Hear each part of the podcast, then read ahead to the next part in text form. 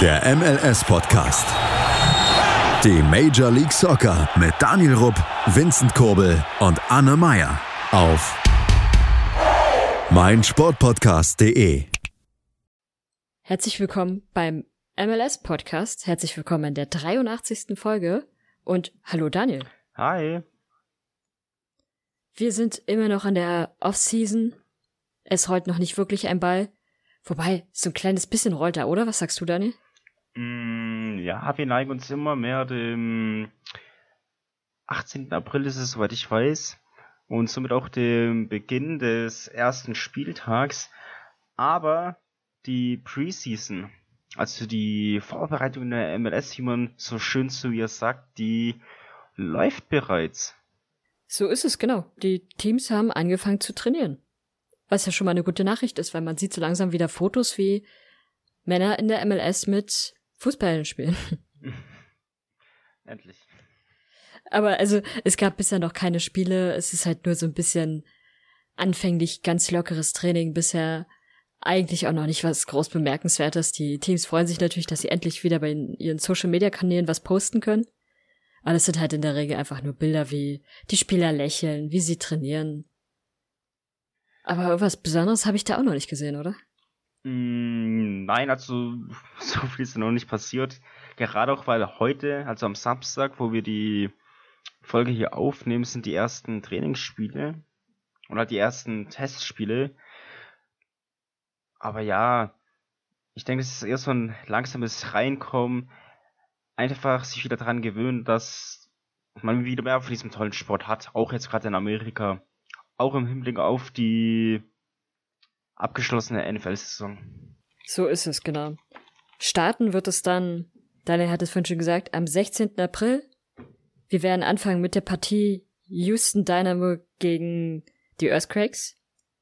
Und direkt im Anschluss sind die Sounders gegen Minnesota dran. Also Daniel gegen Sepp.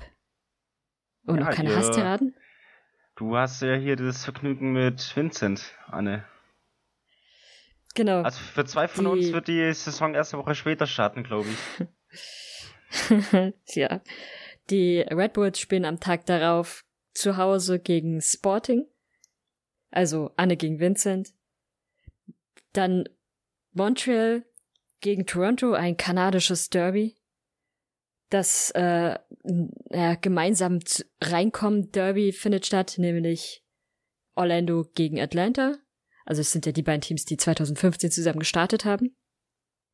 Ansonsten, das erste Spiel von dem Liga-Neuling Austin wird ebenfalls am 17. sein, auswärts beim LAFC. Dann Dallas spielt, ja, gegen die Rapids. Könnte durchaus ein interessantes Spiel werden. Weiter geht's noch am selben Tag mit DC United, also das Team, in dem Julian Gressel spielt, gegen den New York City FC. In der Eastern Conference trifft außerdem auch noch Fabian Havers mit Chicago Fire auf die Refs aus New England. Und Nashville muss auch noch gegen, äh, gegen Cincinnati ran. Hast du bis dahin schon irgendein Spiel, was, was dich besonders reizt, außer das Seattle-Spiel? Mm, ich bin tatsächlich auf Orlando gegen Atlanta gespannt weil erstens ist es auf der, aufgrund der Lokalität ein kleines Derby, kann man schon fast sagen. Und Atlanta letztes Jahr geschwächelt. Klar, äh, Joseph Martinez war verletzt. Und Orlando, gute Saison gespielt. Gerade gegen Ende haben sie überragend performt und abgeliefert. Und auch jetzt im Hinblick auf die Neuverpflichtung Alessandre Pato, der ja jetzt auch bei Orlando spielt, zugegebenermaßen meiner Meinung nach auch dorthin passt. Charaktertechnisch halt. Aber ja, ich bin sowieso gespannt, wie sich Orlando schlagen wird. Und klar, Spiel von Kansas gegen New York Red Bulls ist auch interessant. Gerade auch, weil ihr zwei, also du und Vincent, da eure Teams da gegeneinander spielen. Aber ja, ich freue mich eigentlich auf jedes Spiel, wenn ich ehrlich bin. Aber ich glaube, vor allem, weil jeder von uns Vieren kann manchmal bei Spielen auch so ein bisschen salty sein. Aber das ist dann manchmal schon ein bisschen witzig. Ist natürlich blöd, wenn es einen selbst trifft. Aber es kann schon interessant sein. Vielleicht schaffen wir es ja, sie zusammenzusehen. Ja. Ich persönlich finde ähm, auch das Aufeinandertreffen zwischen dem LAFC und Austin durchaus interessant, weil Austin bisher ja doch ein ganz solides Team gebaut hat. Natürlich nicht so kaderhochpreisig wie der LAFC.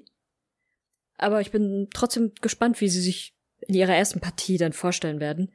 Ich gehe natürlich davon aus, dass es kein Sieg werden wird. Das ähm, Glück haben sie dann vielleicht zu ihrem zweiten Spiel. Aber immerhin, das könnte schon ganz interessant werden. Übrigens, ähm, in der Woche darauf hat dann äh, Miami noch ihr erstes Heimspiel gegen den gegen LA Galaxy. Die Crew spielt gegen Philly und die Whitecaps spielen gegen die Timbers. Das sind erstmal soweit die Spiele, die ja so in der Zeit sind. Ähm, das erste Heimspiel von Sporting wird dann gegen Orlando sein. Also Vincent muss durchaus mit zwei Sympathieteams spielen. Oh. Da waren einige gucke, Tränen fließen. ob es dann noch irgendein interessantes Spiel dann gibt. Es sind bisher nur die Spiele für jedes erste Heimspiel von jedem Team, sowie in jeder Saison bekannt gegeben worden. Der New York City FC muss als erstes gegen Cincinnati ran, Toronto gegen die Whitecaps, also nochmal ein kanadisches äh, Duell die Earthquakes gegen Dallas. Spielen die nicht in der Woche davor schon? Ach nee, da spielen, spielen sie gegen Houston. Okay, die Earthquakes müssen erstmal gegen die ganzen texanischen Teams ran. Dann Atlanta hat sein erstes Heimspiel gegen Fire. Minnesota gegen Real Salt Lake. Die Refs gegen DC United. Philly gegen Miami. Die Rapids gegen Austin die Timbers gegen Houston und LA Galaxy gegen die Red Bulls. So, dann viel, viel später erst, nämlich 1. Mai, hat Real Salt Lake sein erstes Heimspiel gegen Sporting, Cincinnati gegen Miami und Austin spielt sein erstes Heimspiel am 19. Juni erst gegen die Earthquakes. Das heißt, so habt ihr jetzt, wenn ich ja. da jetzt kurz eindecken darf, dass äh, Real Salt Lake deren Stadion renoviert, wenn nicht sogar neu baut, wenn mich jetzt nicht alles täuscht. Und Austin FC als Liga Neuling auch ein neues Stadion bekommt, wenn mich jetzt nicht alles hm, genau. täuscht. Ich finde es Bei... tatsächlich, bevor du jetzt hier weitermachst, relativ genial von der MLS geregelt, dass du auch so eine Spielplanverteilung haben kannst. Ich meine, ich sag jetzt mal, zehn Auswärtsspiele in Folge ist für deine Fanbase tatsächlich eher Gift oder eher kontraproduktiv. Aber es ist trotzdem eigentlich genial, weil gerade wenn du jetzt deine Auflagen nicht erfüllen kannst oder noch kein funktionsfähiges Stadion hast oder irgendwas in der Planung noch ist, dann kannst du halt meinetwegen sieben, acht Wochen hier mehr Zeit lassen und noch mehr Zeit einplanen und dann voll angreifen. Und da finde ich das von der MLS stark geregelt. Der Vorteil ist ja auch, an sich finde ich es tatsächlich eigentlich ganz gut, wenn man erstmal in eine längere Phase an Auswärtsspielen geht, weil man danach umso stärker zurückkommen kann. Also wenn du äh, einige der Auswärtsspiele verlierst, ist es erstmal völlig okay, aber du hast sie schon mal hinter dir. Und dann hast du natürlich auch ein, ja, so eine richtig schön lange Reihe, wo du nur zu Hause spielst und so richtig schön den Heimvorteil ausnutzen kannst. Von daher ist das, lohnt sich das eigentlich auch immer. Ja, das, das darf bei, man halt nicht vergessen. Bei Real Salt Lake ist es aber jetzt nicht so der starke Unterschied, finde ich, weil sie ja schon im Mai ähm, ihr erstes Heimspiel haben werden. Das heißt, das werden zwei, drei Auswärtsspiele sein, die sie haben. Damit kann man locker die Saison starten, selbst wenn die in die Hose gehen. Ja. Und dann bist du zu Hause unterwegs. Ich meine, Portland hatte vor zwei Jahren, was glaube ich ja sieben Auswärtsspiele in Folge. Und außerdem Jetzt kommt eh Corona. Oder haben wir ja noch Corona. Und da dürfen eh nicht alle Fans ins Stadion. Von daher ist es auch nochmal so ein kleiner. Oder ist es nicht ganz so negativ? Ja, das könnte tatsächlich auch ein durchaus sehr, sehr hoher Vorteil sein. Wollte ich gerade sagen, das ist weil, wahrscheinlich eher ein Vorteil, ja, weil je weiter nach hinten wir gehen, also Mai, Juni, Juli, desto eher ist ja die Wahrscheinlichkeit, dass wieder mehr Fans ins Stadion dürfen. Hm, genau. Die, die USA sind ja bisher ziemlich gut mit dem Impfen dabei. Und ja. es gibt schon viele, viele Staaten, die in den USA, die das, äh, die Sportereignisse mit Fans zumindest in Teilen schon erlaubt haben. Also selbst ähm, New York, New Jersey hat erste Bestimmungen gemacht, dass es möglich ist. Von daher, wer erst im, im Mai oder sogar im Juni anfängt mit Heimspielen, da ist die Wahrscheinlichkeit, dass da wieder alle Fans dabei sein dürfen, sogar schon ziemlich hoch. Definitiv, aber ich sehe das dann trotzdem nicht als Benachteiligung für andere Teams, da ja eigentlich jedes Team oder fast jedes Team schon von diesem ich sag's mal, recht Gebrauch gemacht hat. Also wie gesagt, Portland, Resort Lake, war es auch Chicago oder Orlando vor ein paar Jahren und so ist es halt. Und ich meine auch Tor Toronto hätte das gleiche von Toronto gehabt. eben auch. Und wie gesagt, da darf man sich eigentlich nicht beschweren, auch jetzt, wenn so eine missliche Lage ist, da das eigentlich gleiches Recht für, ich sag's mal, alle ist und auch gerade als Liga Neuling hast du sowieso, ich finde, ein bisschen mehr Hilfe ihn zum Start.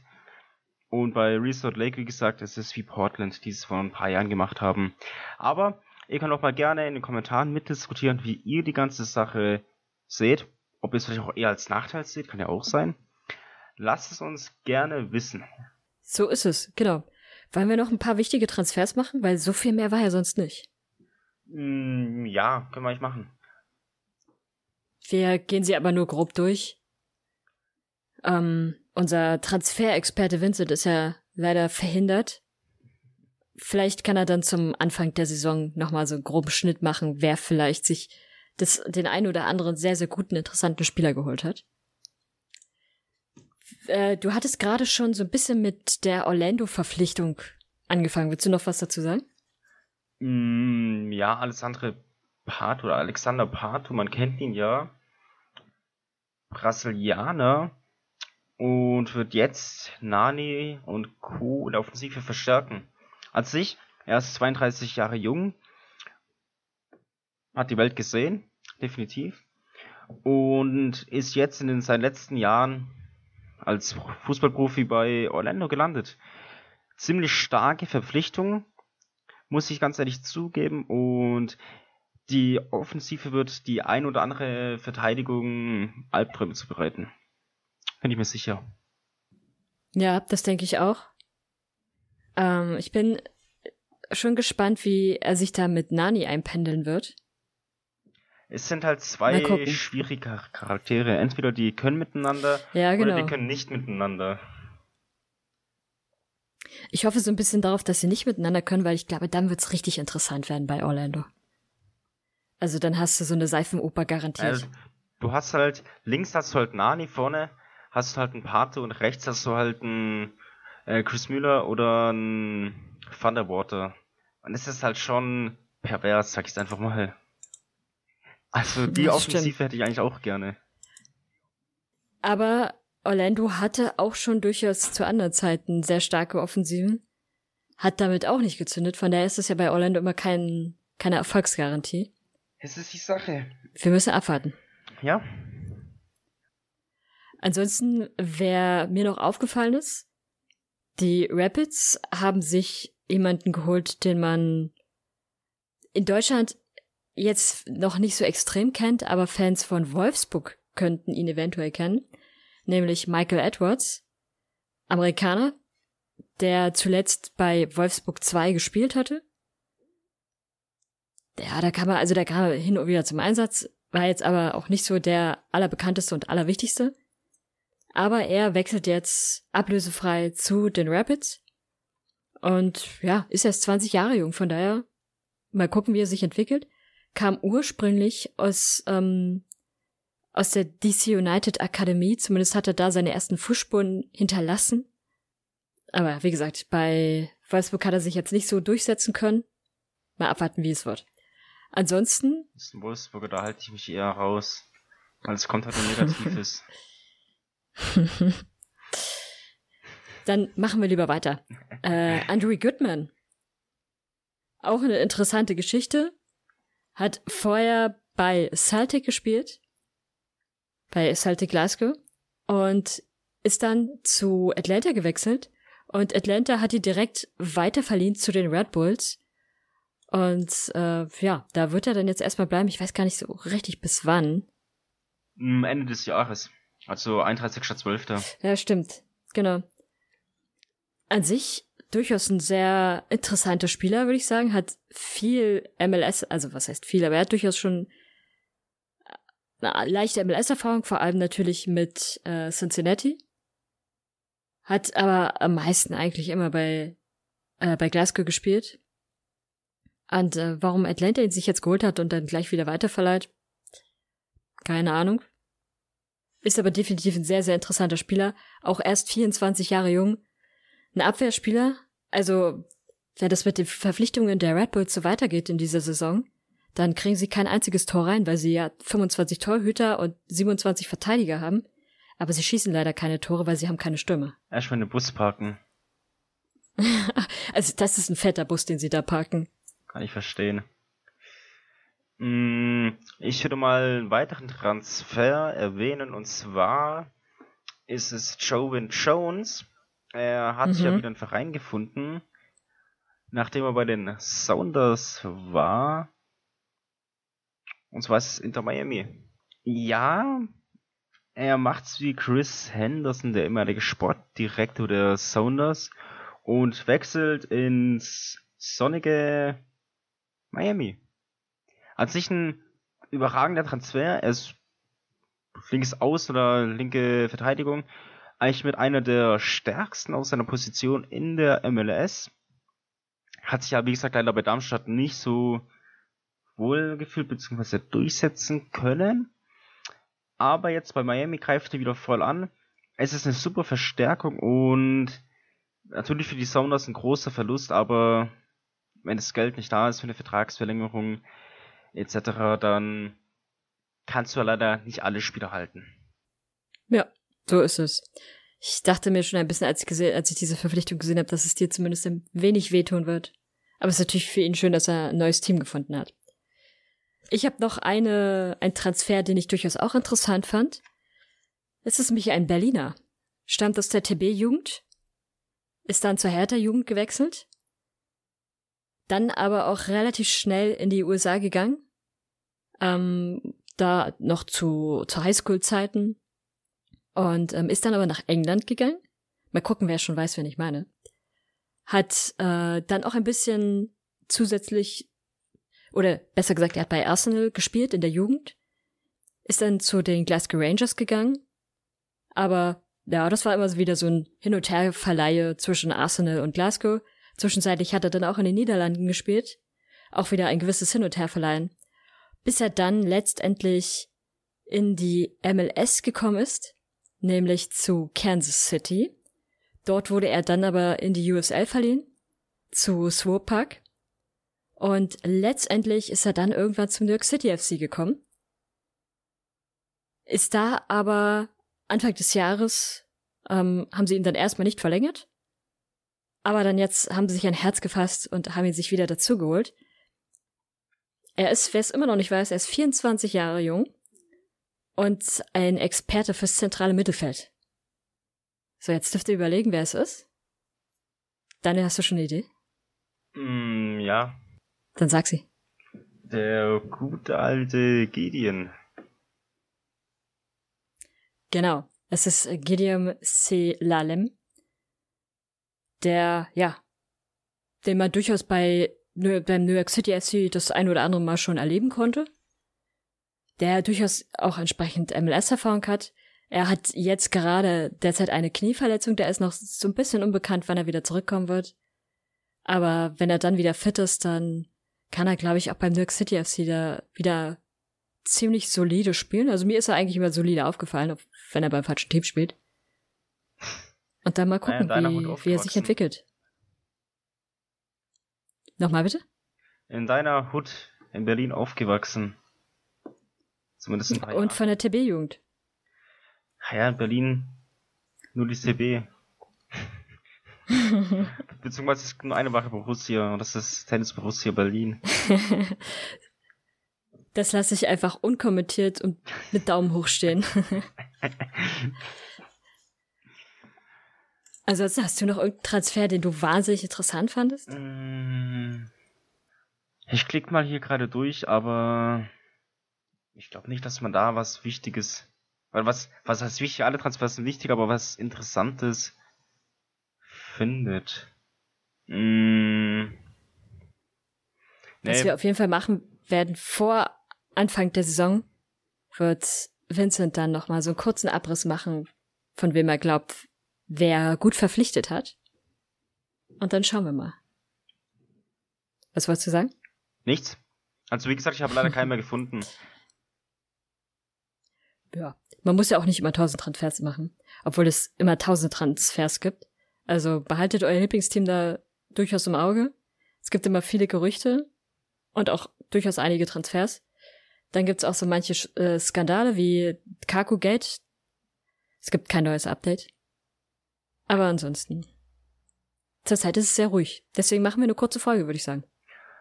Schließe ich mich an. 22 Minuten ist eine gute Folge. Kann man sich schön vom Schlafen gehen oder während man im Bad ist anhören. Beim Duschen. Also alle, die uns jetzt beim Duschen hören, Daumen hoch bitte. Ja. Oder wenn man gerade weinen muss als Schalke-Fan zum Beispiel. Gut, wir sollten die Folge jetzt an dieser Stelle beenden. Ja. Vielen Dank fürs Zuhören. Wir sind in zwei Wochen wieder da. Entweder am Freitag oder am Samstag. Ihr habt mitbekommen, wir sind nicht ganz so pünktlich immer. Bewertet uns gerne, schreibt uns Feedback über die üblichen Kanäle und ansonsten, ciao, ciao. Tschüss. Schatz, ich bin neu verliebt. Was?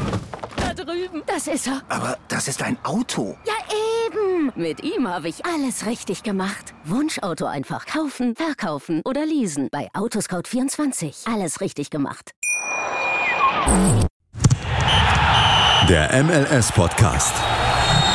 Die Major League Soccer mit Daniel Rupp, Vincent Kurbel und Anne Meyer auf meinsportpodcast.de. Schatz, ich bin neu verliebt. Was? Da drüben. Das ist er. Aber das ist ein Auto. Ja, eben. Mit ihm habe ich alles richtig gemacht. Wunschauto einfach kaufen, verkaufen oder leasen. Bei Autoscout24. Alles richtig gemacht.